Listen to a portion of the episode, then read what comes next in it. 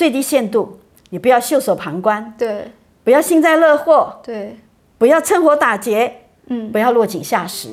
沙龙沙龙，欢迎回到情有独钟，我们一起来认识神眼中的同人以色列。哎，以色列为什么那么重要呢？那就邀请你一起来收听今天的节目吧。沙龙，大家好，欢迎大家再度收听情有独钟。今天这一集邀请到了好久没有来节目的姚老师。嗨，大家好。今天我们要聊的是雅各遭难的日子。那基督徒可以为犹太人做什么？那这集其实可能会比较严肃一点，因为我们知道啊，就是现在政治的局势，大部分的时候以色列它在政治上其实是被孤立的。然后犹太人在很多的国家都因为是犹太人，所以遭遇到攻击。那是不是可以请姚老师来分享，就是在末世、末日的时候，以色列他会碰到什么样子的一个情况？他们会遭遇到更多的灾难，还是说有一天会有和平？呃，神在耶利米书的时候，他已经预言到说，雅各会有个遭难的时期。在耶利米书三十章七节有说：“哀哉，那日为大，无日可比。”这是雅各遭难的时候，但他必被救出来。嗯，所以神已经借着先知讲到这一个遭难的日子是一个很明确的时刻。但是呢，神也说他一定会救出来。那当然了，就是说。雅各遭难的日子，并不是说以色列人到了那个时候他才会遭难。其实，在历史里面，以色列人一直都是在被排挤、在匪夷当中。嗯，真的，呃，像以色列周边的列国，好，他们就好像诗篇他所形容的，啊，诗篇八十三篇十二节说，他们说我们要得神的住处作为自己的产业。嗯，然后以西结三十六章二节说。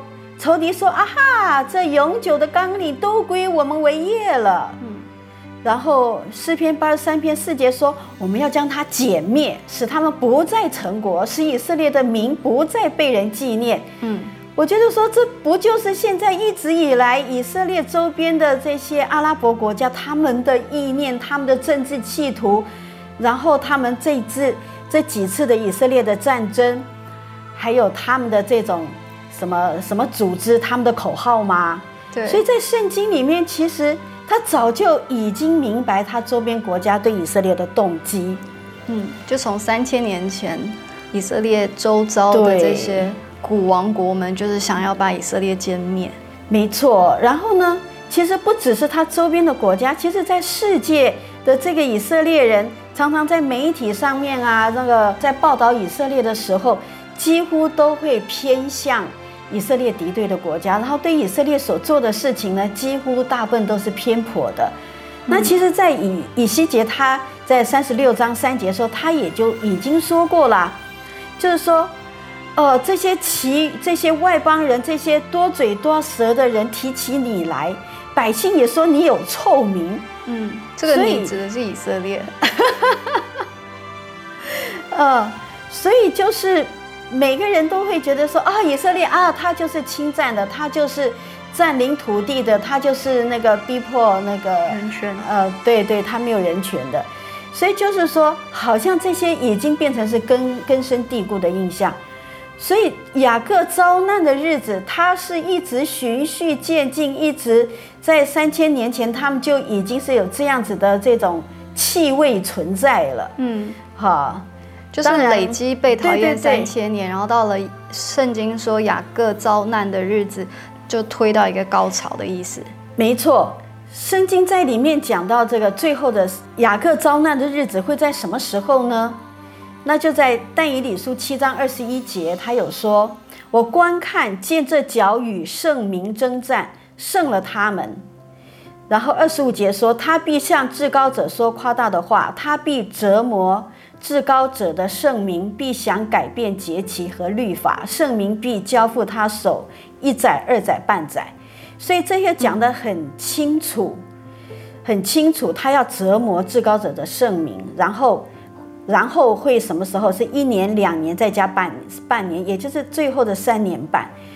也就是说，这三年半的时候呢，这个是雅各这个以色列的这个民族，他们落在敌基督的手上折磨的这个最，呃，就是圣经说的，在过去没有的日子，在未来也不会有的这个大灾难的日子。嗯，然后神说的马太福音二十四章十五节这边说，呃，十五到二十一节这边说到，那日那时必有大灾难，从世界的起头直到如今没有这样的灾难，后来也必没有。嗯，所以这个是一个神很明确会说到他们会发生的事情，并且明确的指明那个时间段。那我们基督徒在雅各遭难的时候，我们的角色是什么？我们我们是要去帮助犹太人吗？嗯，对于神来讲，神因为知道雅各他的选民在幕后日子会有这一段的时候，所以神也借着以赛亚，以赛亚书四十章一节说：“你们的神说，你们要安慰安慰我的百姓。”嗯，在六十二章十一节说：“看哪，耶和华曾宣告到地极，对西安的居民说：你的拯救者来到。那干什么呢？神为什么要这样子讲呢？因为神要我们对耶路撒冷安慰。好，四十章二节说要安慰什么话呢？要向他宣告说：你征战的日子满了，你你的罪责赦免了，呃，你在神家手中加倍的受罚，但是你的罪已经赦免了，神必要来拯救你。嗯，所以就是让以这是犹太人他们在这个遭难的日子的时候，让他们知道说这一切在神的预言里面，也在神的掌权里面。嗯，然后你们为你们的罪所受的刑罚已经满了，神必要来救你们，让他们在无可指望的时候仍然有指望。所以这是神希望我们对这些在遭难时候的以色列人能够有这样子的一个帮助他们、帮他们打气的这个角色。的对这个角色。嗯，呃，那当然啦，如果说你是行有余力的，那耶稣又讲到说，你把这一杯水给这个小子一个喝，你也不得不得赏赐啊。然后你因为先知的名接待先知，你也会得先知的奖奖赏；你因为艺人的名，你接待艺人，你也会得艺人的奖赏。所以接待犹太人会有得到选民的奖赏吗？自己照样办。对呀、这不就是数学逻辑吗？哦，这就这不就是填空格吗？嗯你就是你接待先知，你得先知的奖赏；你接待艺人，你得艺人的奖赏啊！你你接待选民，你就得得选民的奖赏。哎，这个选民到后来的时候，神称他们是什么？是圣民。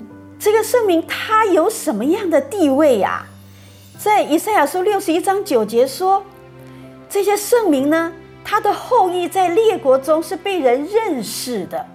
而且看见他们的都会说：“哦，这就是耶和华所赐福的后裔。”不会像在这节之前一听见以色列，哦他们就是有臭名的，嗯不会觉得说他们就是要被践踏的那种。嗯然后但以理书七章二十一节有说，国度权柄和天下诸国的大权，都要赐给至高者的圣名。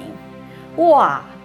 所以，当你得到圣名的福的时候，嗯那这个是什么？你是脸上也跟着贴金了，嗯你脸脸上是跟着贴金，而且是什么？得到国度权柄和天下诸国的大权。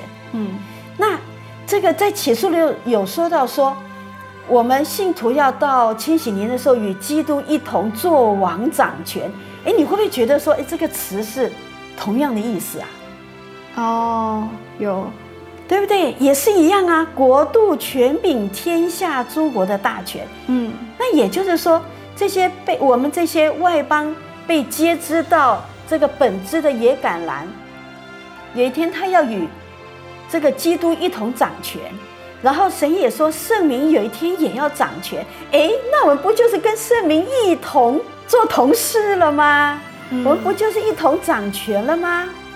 所以其实我们现在对待这些神的百姓的这种态度，以及对于他们的这种帮助，对于他们用神的眼光角度来看神对他们的心意，其实我们也是在彩排在千禧年的时候，我们怎么样与神的选民一同的掌权做王的一个这个身份。那有没有一种可能性，就是你其实你也不想要帮助选民，可是你还是一样是承受到了在千禧年与耶稣一同作王的福分？这个呢，我不敢讲的那么白，那么肯定。嗯，但是呢，神他也很明确的，就是说，当神降临的时候，他要审判世人嘛，然后他就要分别一绵羊跟山羊。嗯然后就会对绵羊的说：“你到我右边来，然后你要承受，呃，创世以来为你所预备的国。”然后对左边的说：“对那山羊的说，啊，那你就下到那个那个永火的地方。”然后这绵羊的说：“啊，为什么啊？因为神说，因为我饿了，你给我吃；我渴了，你给我喝；我在监里，你来看我；我赤身露体，你给我穿；我没有地方住，你给我住。”那个绵羊的就说：“有吗？我有这样做吗？”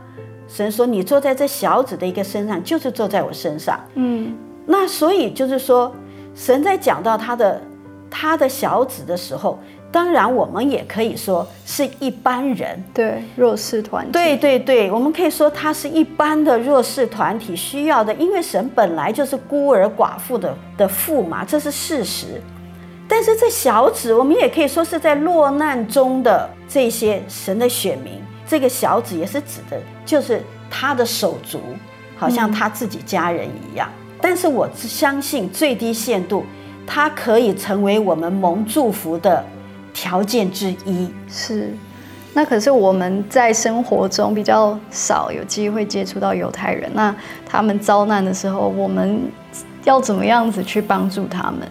这的确是啦，像我们华人啊，我们身边我们比较少犹太人，但是呢，我们也不能够说我们完全没有这个机会，因为这个华人啊是遍布全世界。我觉得说在幕后的世代，神把这个华人真的是这种民族，真的是全世界各个角落。对，到目前为止，我们所旅行过的国家，几乎都有中国人的餐厅，都有中国人的这个呃超市。好，中国人经营的旅馆，好，那不要说是中国人的企业了。所以我觉得说，上帝把这个华人创造的遍满全世界，我觉得说一定有他的心意。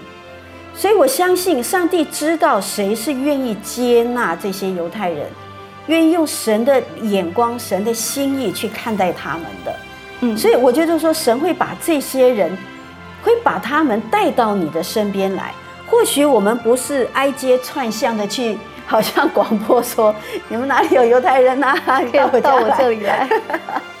我相信不是这个样子。那像在那个二战的时候，我们有很出名的什么辛格勒名单，对不对？辛格勒，嗯，那其实他就是借着他开这个军备工厂的这一个事业，然后就救了他这个名下。的一百一千两百名犹太人，嗯，让他们遮盖在他的企业底下。对，然后像那个动物园有一个电影叫做《动物园园长夫人》嘛，他也是借着他开动物园的的这一个事业，然后他也接待也送出去了差不多有三百个犹太人啊。对，然后像中国也是很有名的外交官，他也是借着他他的权柄、他的地位，他发放了。很多几千张的死亡签证，然后让那些犹太人可以透过这一张签救命签证，然后让他们去找到护庇所。他也这个何凤山，他也是力排众议，顶着他的这个外交官的这个生涯，然后为他们辟出一个一个空间。中华民国的外交官，对，嗯，我觉得说。可以用我们的事业，用我们的身份，用我们当当下的那个权柄，我们去可以 cover 很多逃难的人。嗯，那其实我们在说这个作为硬币所吧。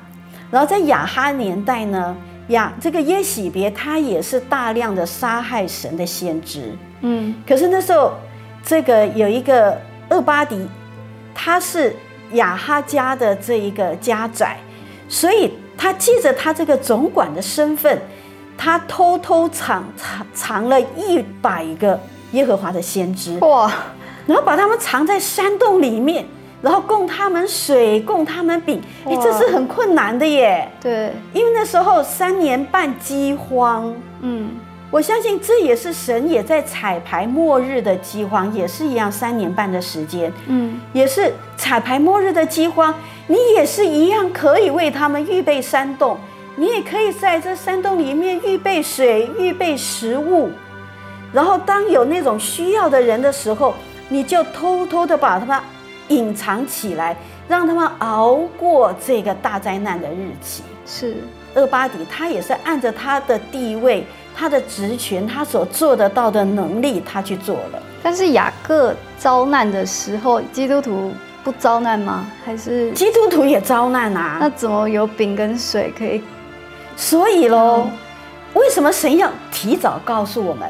而且甚至于我们最低限度，甚至于提早到两千年了。嗯，像耶稣说的，好，你们在马可福音十三章十四到十六节说，你们看见那行毁坏可憎的，就是敌基督嘛。嗯，但站在不当的地方，这就是他要自称为王嘛。嗯，在圣殿他要自称为神嘛。嗯，那那个时候你们要怎么办？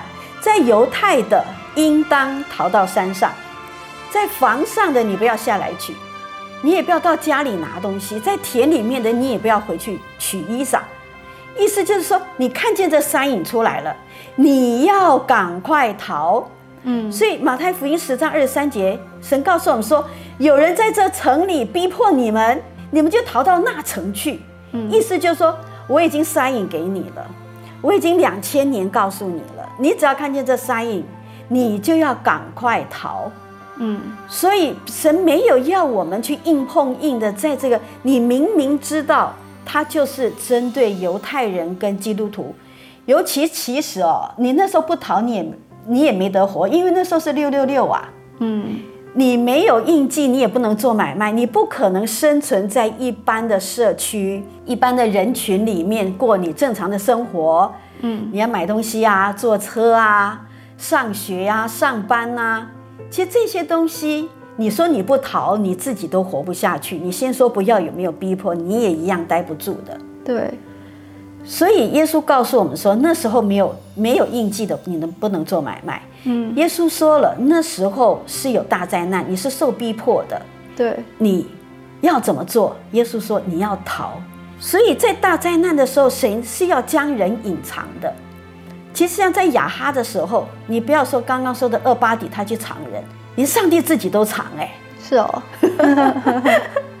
在列王记上十九章十八节，神自己说：“我为我自己留下七千人，是未曾向巴利屈膝的。”所以上帝自己也藏人，不是说讲得出名号的。那所以我相信，在那时候也会有很多其实圣经没有记录的人，他们也一样按照他们所能的。去隐藏那些需要被保护的，所以就是在遭难的时候，基督徒要先逃，然后你到一个有能力帮助其他人的地方，然后第三圣殿被建起来，然后那个毁坏可证呢，他就在第三圣殿，然后就称王，然后就开始逼迫犹太人，然后那时候犹太人就会也要逃，然后就会需要被帮助。对，所以我们知道的人，我们看见了。会有这个日子出现，而且我们现在越来越就越看见世界的运行的轨迹，它已经完全脱离了过去的刻板的印象、既定的流程。现在可以说，世界各国的这种游戏规则可以说改就改。嗯，以前飞机光一个 delay 那就是不得了的事情，现在飞机航班是它要取消就取消。对对，你过去机票好像买了。好像那个飞机就会飞，不飞他还要赔你。对，可是现在有赔偿这种事吗？大概很难了，大家疫情嘛。对呀，就说，然后过去政府不可能限制你行动的，现在只要一宣布封城，大家你就原封不动吧。对，没有人可以抗议。所以说现在有很多的人权，它就渐渐的好像被剥夺，好像人的空间被被越来越缩减，好像已经变成了一个。非常容易的，就是限制是一个常态。对对对，限制是一个常态了，所以越来越可以看见说，末日的那种步伐，它的脚步是非常近的。嗯，那我们不是说啊，我到时候我受逼迫的时候我要逃到哪，而是我要成为一个可以接纳、保护那些受逼迫的人，包括犹太人，包括基督徒，包括那些不愿意受六六六印记的那些人。嗯，我除了是我保护我自己，保护我的家人，保护我的下一代，那我更要去想。我要怎么样去预备保护那些神把他带到我身边的那些人？我要让我自己有能力，我要让我自己成为一个祝福的人。我不是只有按自己安身立命，我更所期待的是，神已经告诉我了，我要怎么样去满足神的心意，然后去照顾神眼中的小子，然后去照顾那些。神看为宝贵的这些圣民，嗯，我觉得说这个应该是更积极的想法。不过刚才姚老师提到的，像何凤山先生啊，还有那个园长夫人，或者是辛德勒，他们都是成功的人士嘛，他们有资源。但呃，就以色列他颁布的国际艺人的奖项，就是在犹太人被逼迫的时候，帮助犹太人的外邦人，总共两万七千个人，很多其实他们没有做到这么。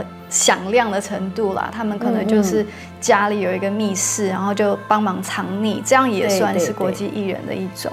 对对对，就是因为姚老师刚才分享的陶城啊，这些都是很大规模的。没错，其实真的是有时候我们或许是属于比较被动式的帮助，可能是我对，就说我们可能是。我也没有财力，或者说我也我也没有资源，或者说也没有朋友是犹太人身边的。对，那如果说我们没有办法去直接帮助，那最低限度，我们不要雪上加霜。嗯，其实像在二次世界大战时候，也是有一个很出名的叫做安妮日记。嗯，他在荷兰。哦，那其实他的父亲。也在阿姆斯特丹，他自己在他的办公室里面已经预备了密室。嗯，他们，他们跟他们的朋友，一共有八个人，就藏在这密室里面。然后他请他的朋友来供应他们。其实他的朋友也没有提供场所啊，但是呢，他就是提供他们食物。嗯，其实这是个很好，他们也躲藏的很好。嗯，但是他们成功的躲藏两年零一个月的时候。在一九四四年八月的时候，竟然被别人告发，哦，所以他们这八个人就都被送到集中营里面，然后在这里面只有一个人存活。其实如果没有人告密，他们这八个人也就没事，也就对。其实他们距离完全释放，其实只有几个月的时间。对，为什么不帮助他们呢？所以其实如果说你只是一个被动式的，上帝。把人带到你身边，你只是被动式的帮助他，那就伸出援手来。嗯，那像神，呃，借着厄巴底，厄巴底书整整书整卷书都是在责备以东，在责备以东他们末日的时候他们的境况。为什么呢？因为在厄巴底书一章二十十二节有讲到说，你的弟兄遭难的日子，你不当瞪着眼看。嗯。犹大人被灭的日子，你不当因此欢乐；他们遭难的日子，你不当说狂妄的话。我民遭难的日子，你不当进他们的城门；他们遭难的日子，你不当瞪眼看着他们受苦。嗯，他们遭难的日子，你不当伸手抢他们的财物。哦，你不当站在岔路口剪除他们中间逃脱的。嗯，他们遭难的日子，你不当将他们剩下的人交付仇敌。其实上帝看得很清楚，哎，对，每个路口，每个家门口，你是怎么对待他们的？嗯，也就是说，好，这些人，上帝把他们带到你身边，你与你擦身而过，最低限度，你不要袖手旁观，对，不要幸灾乐祸，对，不要趁火打劫，嗯，不要落井下石。对，我相信这是被动式的帮助，也会使我们在神面前蒙祝福的一个条件。嗯，对，我觉得最基本的，在听完这一集，因为时间的关系，我们也要结束了。就是即便不能像是那些很有资源，像是何凤山先生、辛德勒做出那种大规模的救犹太人，但最起码的是向犹太人伸出援手，或者说是最起码是不要去告发别人，然后甚至想要从犹太人身上得到好处，因为神他都知道，然后也会有一个审判的日子。的确是这样子。那最后姚老师有什么提醒的话，或者是？祝福的话要跟我们情有独钟的听众朋友分享的吗？呃，我相信，如果说我们现在就预备要与神同工，一起进入末世的灾难当中，一起来成为祝福的话，那我们现在就可以开始预备，有资源的就预备资源。陶成啊，啊，对呀，哇哦，嗯，对，其实像有很在陶城。你现在要供应一个可以让人生存三年半的，你一定要有相当的条件。嗯，你你所做的陶城，它所预备出来的路径，它所居住的环境，它能不能在里面有一个很好的空气、阳光、水？就好像呃第一世纪的教会，那像他们不是在躲在那个地底下嘛？对，在土耳其那边。嗯，对，在土耳其下面地下教会。他们就是躲在那个地方，一直到整个的那个环境局势改变。嗯，那这个都是都是需要有预备的。我们越有预备，我们到时候我们就越游刃有余。我觉得说相信你就是要有行动。嗯，光相信没有行动，它只是一种意念性的，而不是一个真的感同身受的。那我相信，上帝很在意我们是不是很认真的对待他的话。很认真的看重他的话，像耶稣预言到耶路撒冷要被毁的时候，神也说：你看见耶路撒冷，呃，被兵围困的时候，那你就要赶快逃到山上。对，你在犹大的，你要赶快逃到旷野，在城里面的，一定要赶快出去。所以相信耶稣的人看见山影来了，他就赶快走了，因为他相信。那我相信这些逃走的基督徒一定也会跟别人讲，只是别人不信而已。嗯，因为那是过节的日子，人家一定要进城。那所以，我我就是期待说，我们趁着我们现在还是白日的时候，我们赶快工作，因为黑夜来了，我们要做就来不及了。嗯，真的大灾难来的，我们就来不及了。趁着我们现在，我们有自由的买卖，我趁着现在我们可以自由的采购啊，改良食品啊，种植啊，养殖啊，去研发。什么样的食物可以储存啊？研发的什么样的循环可以让这个像鱼菜共生啊？嗯，像太阳能啊，像自行发电啊，或者说寻找适合的地方。它那个我们刚讲的那个，我们去参观过的那个地地下教会，其实它那个山洞，他们就非常考虑到那个通风，他们的山洞跟山洞之间，他们有那个可以有空气进来的地方，有阳光可以进来的地方。那我相信，当我们想要为神预备这样子一个陶城的时候，上帝也会把我们带到一个适合的地方，是，然后为他后来的百姓做预备。嗯，或许在我预备的这个年代，我不一定会遇上那一个时期，但如果说我能够参与到那个时期，那我觉得我太荣幸了。我觉得如果我的产业、我的资金、我的能力，我可以用我的余生。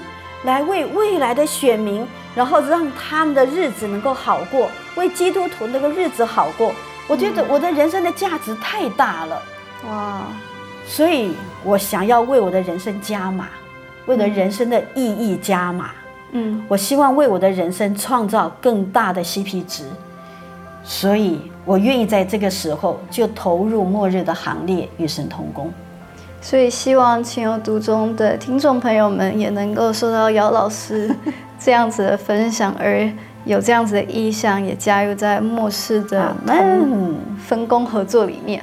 阿门。因为相信这样子的感动不会是只给一个人，而是要给可能更多的华人。阿门。好，那我们就下次见啦，拜拜，拜拜。谢谢您收听今天的情有独钟。本节目由鸽子眼与以色列美角共同制作播出。盼望我们能够在爱中更多贴近神的心跳，找到我们的角色，与他的计划对齐。若您有什么特殊的感动，也欢迎您与我们联络哦。Shalom。